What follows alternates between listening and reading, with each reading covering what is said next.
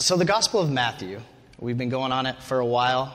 We will continue going on it for a while uh, because it's a long, long book, but a book that's incredibly important that goes through the life and ministry of Jesus. Last week, Chris left off in Matthew 9, discussing uh, Jesus healing the bleeding woman and also raising the girl from the dead. So, just some light work from Jesus there. And if you missed it, you should check it out on the Family Church podcast because I feel like we haven't plugged the podcast enough. But it's great. You can go listen to Chris and all the great things that he has said in the past. Um, and I think that's, that's a great resource. So, I am going to skip Matthew 10 and 11 and go to 12 because Chris said I could. Uh, he might come back to it, but I just really wanted to focus on this first part of Matthew 12 today. Chris talked uh, when we first started talking about, hey, where would I fit into Matthew? Uh, this was a part that I felt very um, led to share, had some thoughts on that I'd like to share with you guys, and hopefully you guys get something out of it like I did. Quickly, though, I will just quickly give you a very brief overview of Matthew 10 and 11. Chris may come back to them at some point, or he may not, depending on how we're doing with you know time. And we don't really want to be in Matthew for the next three years, so we'll see how that goes. But chapter 10, Jesus provides instructions to the 12 apostles, Matthew being one of them, and sends them out to the lost sheep of Israel. So the focus is going to be for them to uh, preach the message of Jesus to the people of Israel, not going outside of that group, but focused on Israel. In chapter 11, Jesus discusses his relationship with John the Baptist, how John kind of paved the way for Jesus to come, paved the way for his ministry. And then Jesus ends that chapter by going over the guiding scripture from our Rhythms of Grace series that we did this summer, which was Matthew 11, 28 through 30. So if you're here through the summer, you heard a lot about that verse. If you were not here, this is another great chance to go listen to the podcast. Cool. So, Matthew 12 let's talk about college football for a second. And usually, when we're here at this church, and I saw a couple eyes, it's Chris talking about how we should care about college football less, which is sacrilege in the South. So I'm not going to talk about that. I'm going to talk about it being a good thing. Um, if you know me well, you know that I'm not from here. I'm from Wyoming, grew up in Wyoming. Um, I got my undergraduate degree from the University of Wyoming. I love it. Go Cowboys. Having said that, it's nowhere near the level of the SEC and Southeastern football. So when I moved here about six years ago, I'd always loved college football, and I was kind of thinking about, all right, which of these teams am I going to, you know, align myself with? And as I just started getting more friends and everything, it just kind of decided that it was going to be Tennessee. That was just the way it was going to go. That's right. And uh, I like that because you know they weren't the best team, you know, at that time, and it would be good. You know, couldn't really call myself a bandwagon fan. I actually live in Tennessee, so let's go that way. Um, then I decided to get my master's degree from there, so I'm technically an alumni, even though really I just sat at Stone Cup on a computer for two years. Um, I don't know if I paid more in coffee or tuition, but don't ask my wife Shannon about that. But one thing that I've learned is that college football is very focused on traditions, right? There's very important traditions to an entire group of people that you wouldn't think is that important. Because at the end of the day, what Chris says about college football is kind of right in that it is just a game, right? And at the end of the day, we will all continue going on with our lives, not totally dictated by the 18 through 22 year olds that are playing on the field. However, there's a lot of tradition, and it's really, really cool. If you've been to University of Tennessee games, Shannon and I actually went yesterday. You know, you have the vol walk before the game. You have, you know, the tee, and they run through the tee to start the game. It's football time in Tennessee, all that great stuff. But people take it sometimes a little too far. If you've been following Tennessee lately, the last couple years, they've done some different things with the uniforms. Got some really awesome black uniforms, some gray uniforms, mixing it up a little bit. Some people are like not Tennessee fans anymore because of this, right? Like you'll see online, like, I can't believe they would do this. This is crazy, ruining 100 years of tradition, blah, blah, blah. Like, you know, is it really that big of a deal? Probably not. But the traditions become incredibly, incredibly important. And sometimes they can divide a fan base.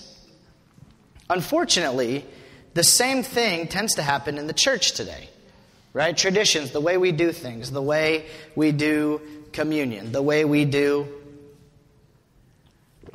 worship, can actually divide us more so than align us.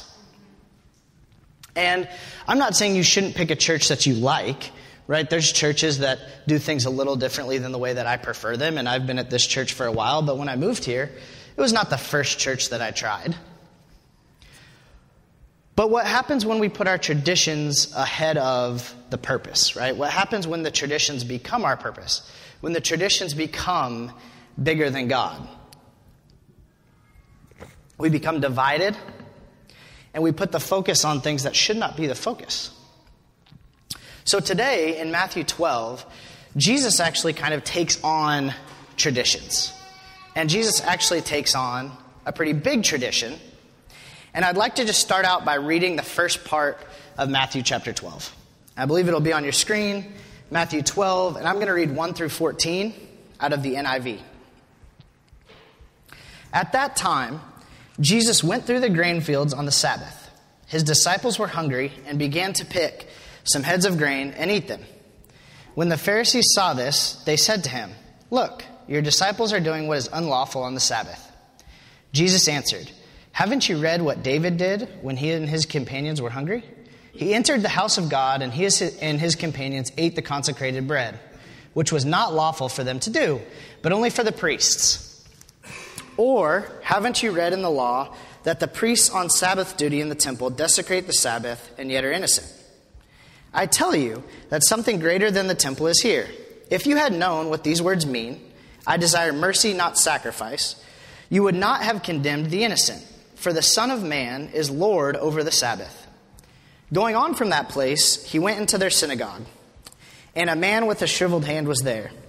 Looking for a reason to bring charges against Jesus, they asked him, Is it lawful to heal on the Sabbath? Jesus said to them, If any of you has a sheep and it falls into a pit on the Sabbath, will you not take hold of it and lift it out?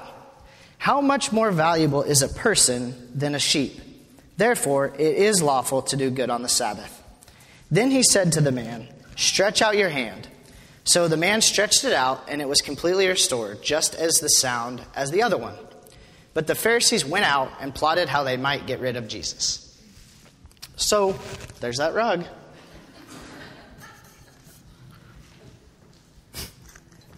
Okay, so that's a long section there. And what I want to focus on before we go anywhere else is giving a little bit of context and vocabulary. So, starting with the Sabbath. Now, I won't pretend to fully comprehend the importance of the Sabbath to ancient or modern Jewish people, but I will say a couple things that I think we can all use to ground our understanding of the Sabbath as we go forward today talking about it. So, first, the word Sabbath is related to the Hebrew word meaning cease or rest. I think a lot of us kind of have that basic understanding of the Sabbath, even if you haven't been um, grown up in church a lot or those types of things. We understand that the Sabbath typically talks about rest, right? On the seventh day, God rested. That's the Sabbath, right? Sabbath rest. And the Sabbath is incredibly important. There's a lot of examples of the Sabbath in the Old Testament. Two of them. The first one is that the Sabbath is actually included in the Ten Commandments. You can find this in Exodus chapter 20, verse 8. The second one is that God declares that observing the Sabbath will be rewarded and there will be punishment for disobe- disobedience. You can find this in Leviticus chapter 26.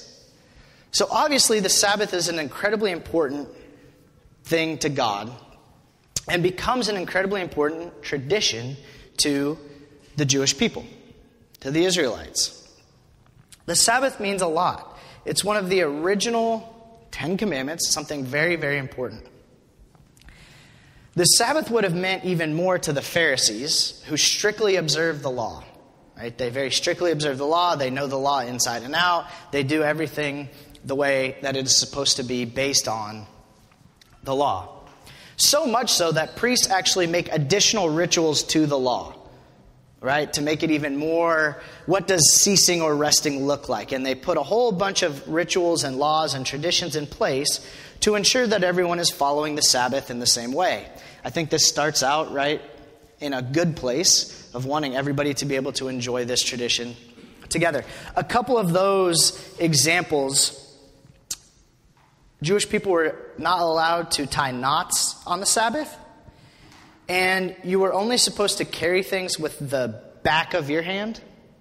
So you couldn't hold something with your left hand or your right hand, but they said the back of the hand.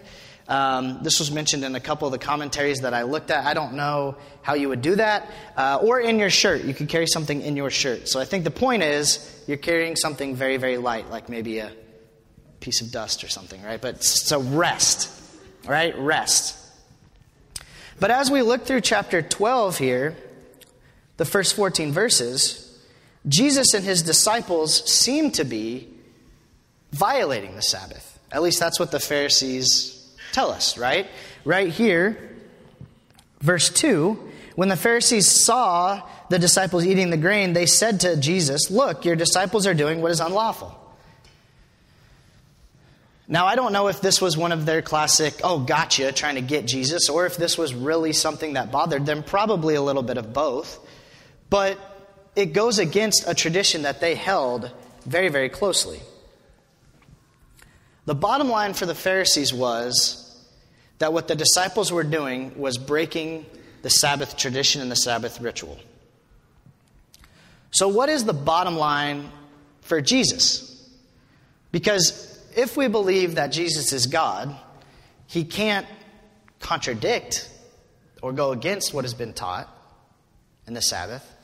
So, what is the point of Jesus defending the disciples eating the grain. What is the point of Jesus then healing a man in the temple on the Sabbath? So, I want to go back to one piece of this in Matthew 12, and that's Jesus' answer. So, starting in Matthew 12, 3, where Jesus answers, Haven't you read what David did when he and his companions were hungry? He entered the house of God, and he and his companions ate the consecrated bread, which was not lawful for them to do, but only for priests. Or haven't you read in the law that the priests on Sabbath duty in the temple desecrate the Sabbath and yet are innocent? I tell you that something greater than the temple is here. If you had known what these words mean, I desire mercy, not sacrifice, you would not have condemned the innocent. So, I want to stop there. If you were reading along, you may have noticed that there is quotes around the term in verse 7 I desire mercy, not sacrifice. There's also in some Bibles, don't know if it's in yours, a little uh, either letter or number. Mine is a little letter A. That's right after those words I desire mercy, not sacrifice. And if you look at the very bottom of your page, that little baby letter will take you to a footnote that will tell you what Jesus is quoting. Right? So if we look at this particular footnote at the bottom of my Bible, it says that Jesus is quoting Hosea 6 6. Now, this is always a very important thing that Jesus does because the Pharisees would have known this, right? They are masters of the law, they are masters of the Old Testament, so they would have known exactly what this means.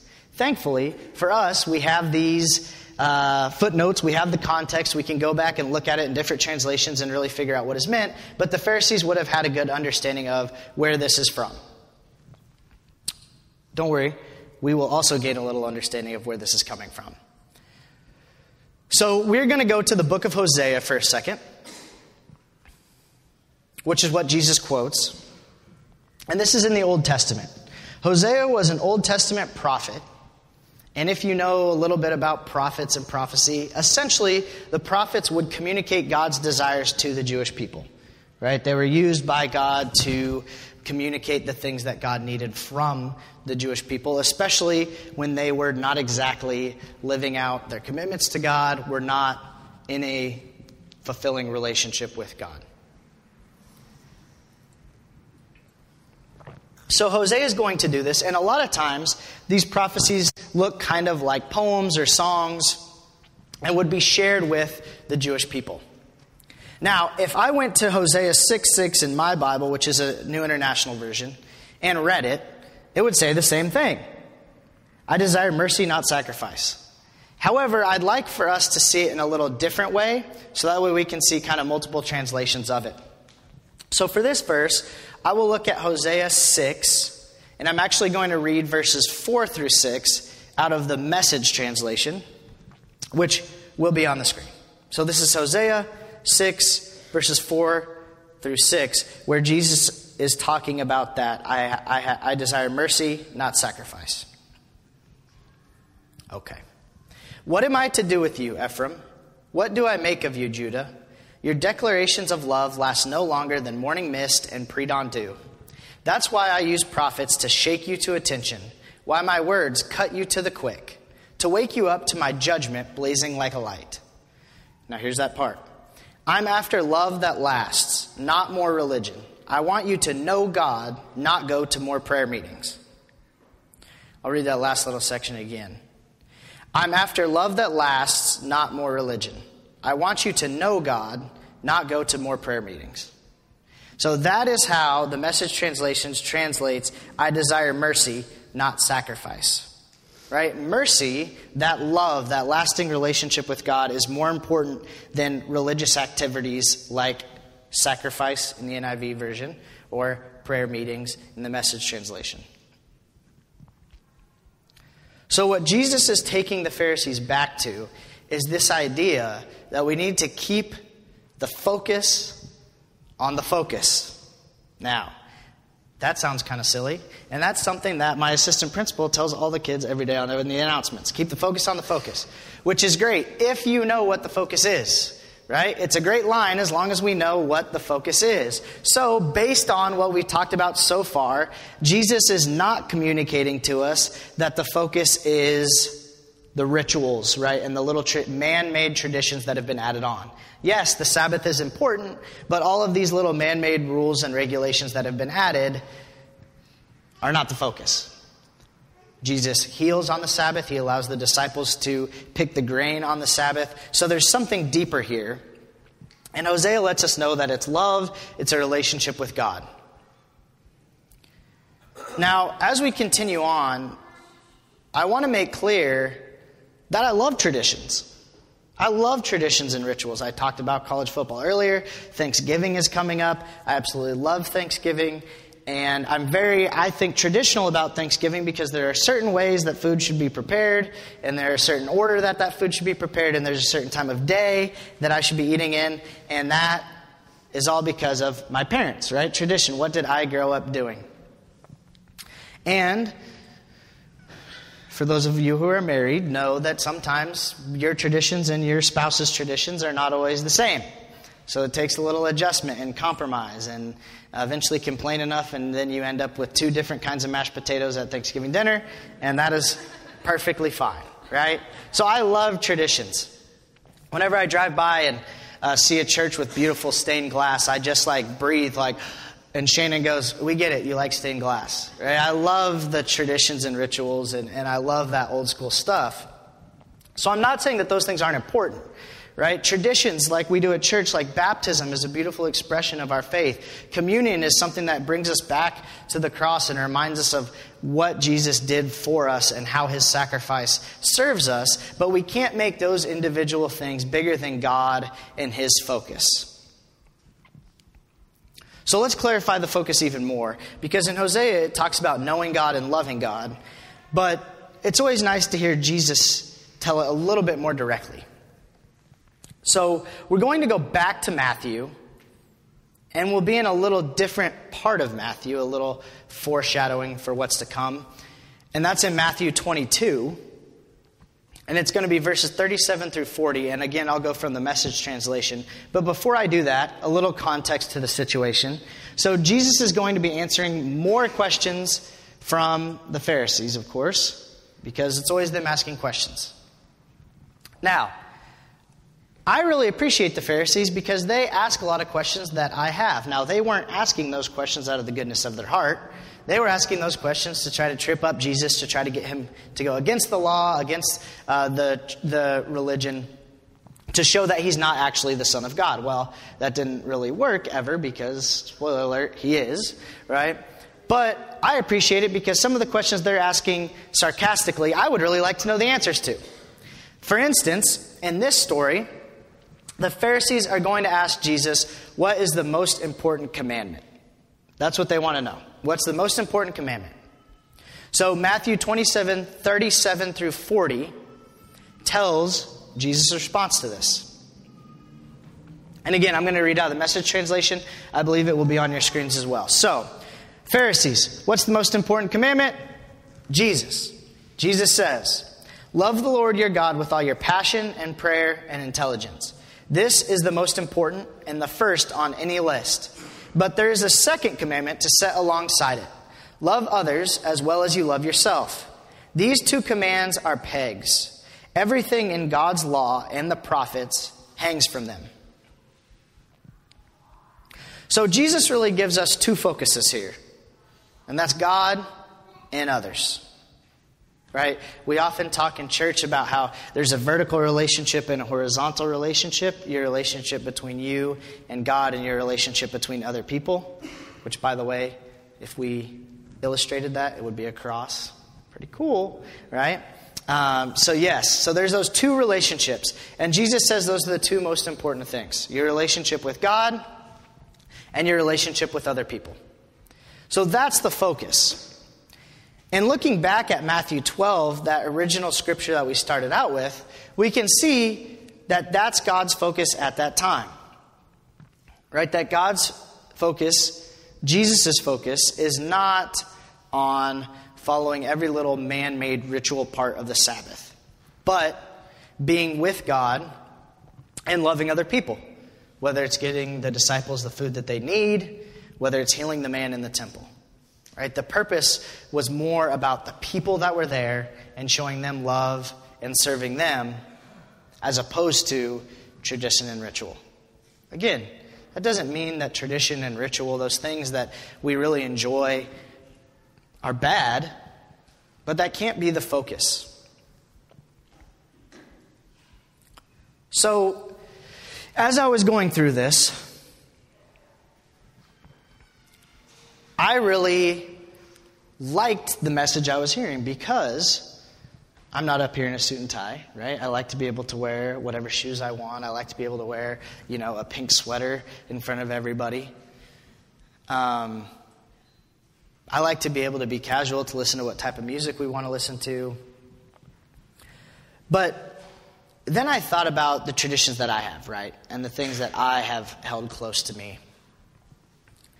And that led me to some questions and some thinking, because at the end of the day, sometimes loving God and loving other people will go against our traditions or our rituals, those things that we hold close. The Pharisees held the Sabbath incredibly close, all parts of that ritual. And when Jesus kind of comes at their tradition a little bit, right? Comes at that ritual part of it. What does the end of that section of Scripture in Matthew 12 tell us? Verse 14, but the Pharisees went out and plotted how they might kill Jesus. Now, they'd already been pretty mad at Jesus, but this is kind of the last straw, right? When Jesus kind of takes that traditions of the Sabbath and says, that is not necessary, this piece is not necessary. What's more necessary is loving God and loving other people. Well, a lot of people think there are traditions and, and rituals that are incredibly important and don't like it when we do things a little different than them. So, are we willing to challenge or go against tradition to follow Jesus? When we think about the modern church, you can think about a lot of people, a lot of groups of people, a lot of individuals who are excluded from the church, who, for whatever different reasons, don't fit with that ritual. Maybe for some churches, it's they don't want to dress up. Maybe for other churches, it's the way they look, other things, that how they live out their life. And we cut them out because they don't match our rituals and our traditions. In fact, I know several people who grew up very much aligned with the traditions and rituals of what I think we would say typically the modern church follows. I even know a couple pastors' children who grew up very much knowing the rituals and traditions and the right ways to do things, but ended up being shunned from communities for asking questions, asking tough questions, not coming out and saying, I don't believe in God, not coming out and saying horrible things about the people in the church, but just by asking questions, People could be, have been shamed and kind of run off. I think that's an example of being more in love with our traditions and our rituals than with God and with people. So, are we willing to go against our traditions to follow Jesus? I don't know. I can't answer that question for you. I can barely answer it for me. And I'd like to say yes, but half the time I don't. Right? There's people, there's groups of people that I don't really associate with because of the way that makes me look. Are we willing to love those people that we've been told we should shame or that we should exclude? And are we willing to trust that Jesus loves us even if we mess up? Because at the end of the day, those traditions will still kind of nag at you, right? Oh no, should I actually be hanging out with this person? Should I actually invite this person to church? Because if I bring this person to church and they look this certain type of way or they say this certain type of thing, am I going to be judged by proxy? What if I shouldn't actually be accepting this person? What if those rituals and traditions, that specific box of Christianity that I grew up with, what if that's actually correct? And I shouldn't be accepting these people, or inviting these people to church, or loving these people the same as I love people inside of my box. Because I think it's a real question of, well, what if I embrace this person. I love this person the best that I can. I have a true relationship with this person. And at the end of the day, they never conform the way that I want them to conform. I think if we're going into a relationship with the goal of changing or conforming that person, I think we're already in very muddy water with whether or not that's love. Say it's probably not. But I think if you're like me and you grew up in that Christian box, in that Christian bubble, those thoughts probably play on your mind a little bit, even as you're trying to be loving and accepting, is, well, what if I spend all this time and I develop this relationship, and then at the end of the day, this person just doesn't feel that connection to Jesus, or this person just doesn't change this thing that I believe is keeping them out of that relationship? I think, first of all, we really can never know somebody else's heart and their true relationship with God and with Jesus. But I understand where you're coming from because that's how I feel. I could be the only one in the room feeling this, but I'm the one talking, so I'm going to keep going with it, okay? I have those questions sometimes. What if I am demonstrating too much acceptance? What if I accept people and that instead of that person conforming to my ways, what if it pushes me to their ways? Or what if it pushes me away from Jesus? I think those are questions that I've struggled with. And I'm not really sure how to answer that question. I think it's different in every scenario. I think it might cause us to ask questions about our beliefs, but I don't think that's a bad thing. I think every time that I've been confronted with a good, valid question about Jesus, about belief in creation, I've always come out the other side stronger. Maybe there's doubt in there at times, but I think the more research I do, the more that I know for myself, I have fallen short and I have sinned. And the only way I'm getting into any type of eternal life is if I get it for free because I cannot earn it. So I think we can embrace those questions, but it's difficult. And I've come uh, to Chris with questions that I've had. I've come to other people in my life with questions and said, hey, this person brought up this thing to me, and it's actually really bothering me because I don't know the answer. the beautiful and terrible thing about belief is that we'll never know all the answers, but we can get help from our community because we have a loving community. If I brought something up to Chris, and next thing you know, he's never asked me to speak again. Right? I messed up. Right? That makes me feel like I messed up. If you bring up a question to somebody and that person's been inviting you to church and all of a sudden you cut them off and you don't invite them anymore, you stop hanging out with them or you stop associating with them, what does that tell them about Jesus? Certainly not that it's unconditional love. But it's still, it's something that's hard because I want to be accepting. I want to bring people in. I want to, people to see that Jesus is good, that Jesus is an amazing, amazing man, God, who saved us because we could not save ourselves. There's a, there's a saying, and I don't know who first said it, so I'm not attributing it to anyone, but it goes like this, and I have to make sure I get it correct. I would rather be excluded for who I include than included for who I exclude. And I think I'm okay with that. I think I'm okay with that because of you all and other people in my life, but because I have a loving church community that supports me through mistakes. Jeez, I'm going to crying in the club up here.